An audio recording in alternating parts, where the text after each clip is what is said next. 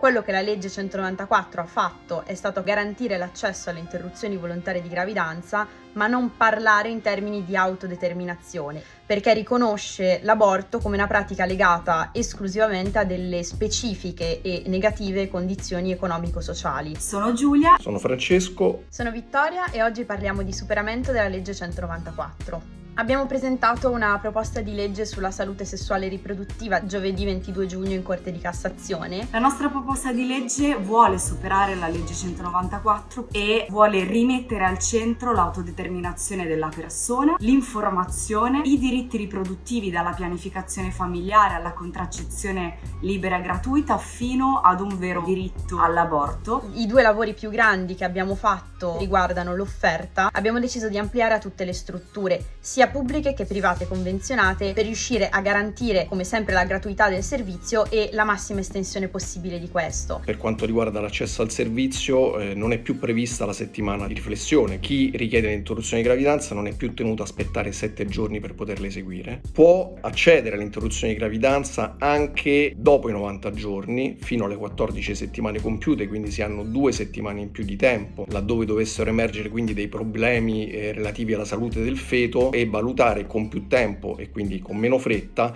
eh, le decisioni da assumersi in quel momento. Abbiamo fatto un lavoro di eh, modifica rispetto al linguaggio della 194. Nella legge non si usa la parola donna semplicemente per il fatto che ci sono i corpi e poi c'è la percezione che i corpi hanno di se stessi. Ci sono persone che eh, hanno capacità gestanti perché hanno semplicemente un utero, ma non si definiscono donne. Ampliare il raggio di applicazione di una legge non sminuisce, ma semmai apre e rende più fruibile una determinata prestazione, un diritto, una libertà. Collateralmente abbiamo fatto un lavoro sull'obiezione di coscienza, per cui abbiamo previsto un doppio binario. Chi ha già esercitato obiezione di coscienza ha la possibilità di confermarla, ma per il futuro personale sanitario che è coinvolto nelle pratiche di interruzione volontaria di gravidanza non è più prevista l'obiezione di coscienza. Precedentemente la 194 prevedeva che solo le persone maggiorenni potessero, senza autorizzazione parentale o intervento del giudice tutelare, interrompere la gravidanza. Noi abbiamo previsto un allineamento con un quadro più europeo europeo per cui eh, chiunque abbia raggiunto l'età dei 16 anni non ha bisogno dell'autorizzazione parentale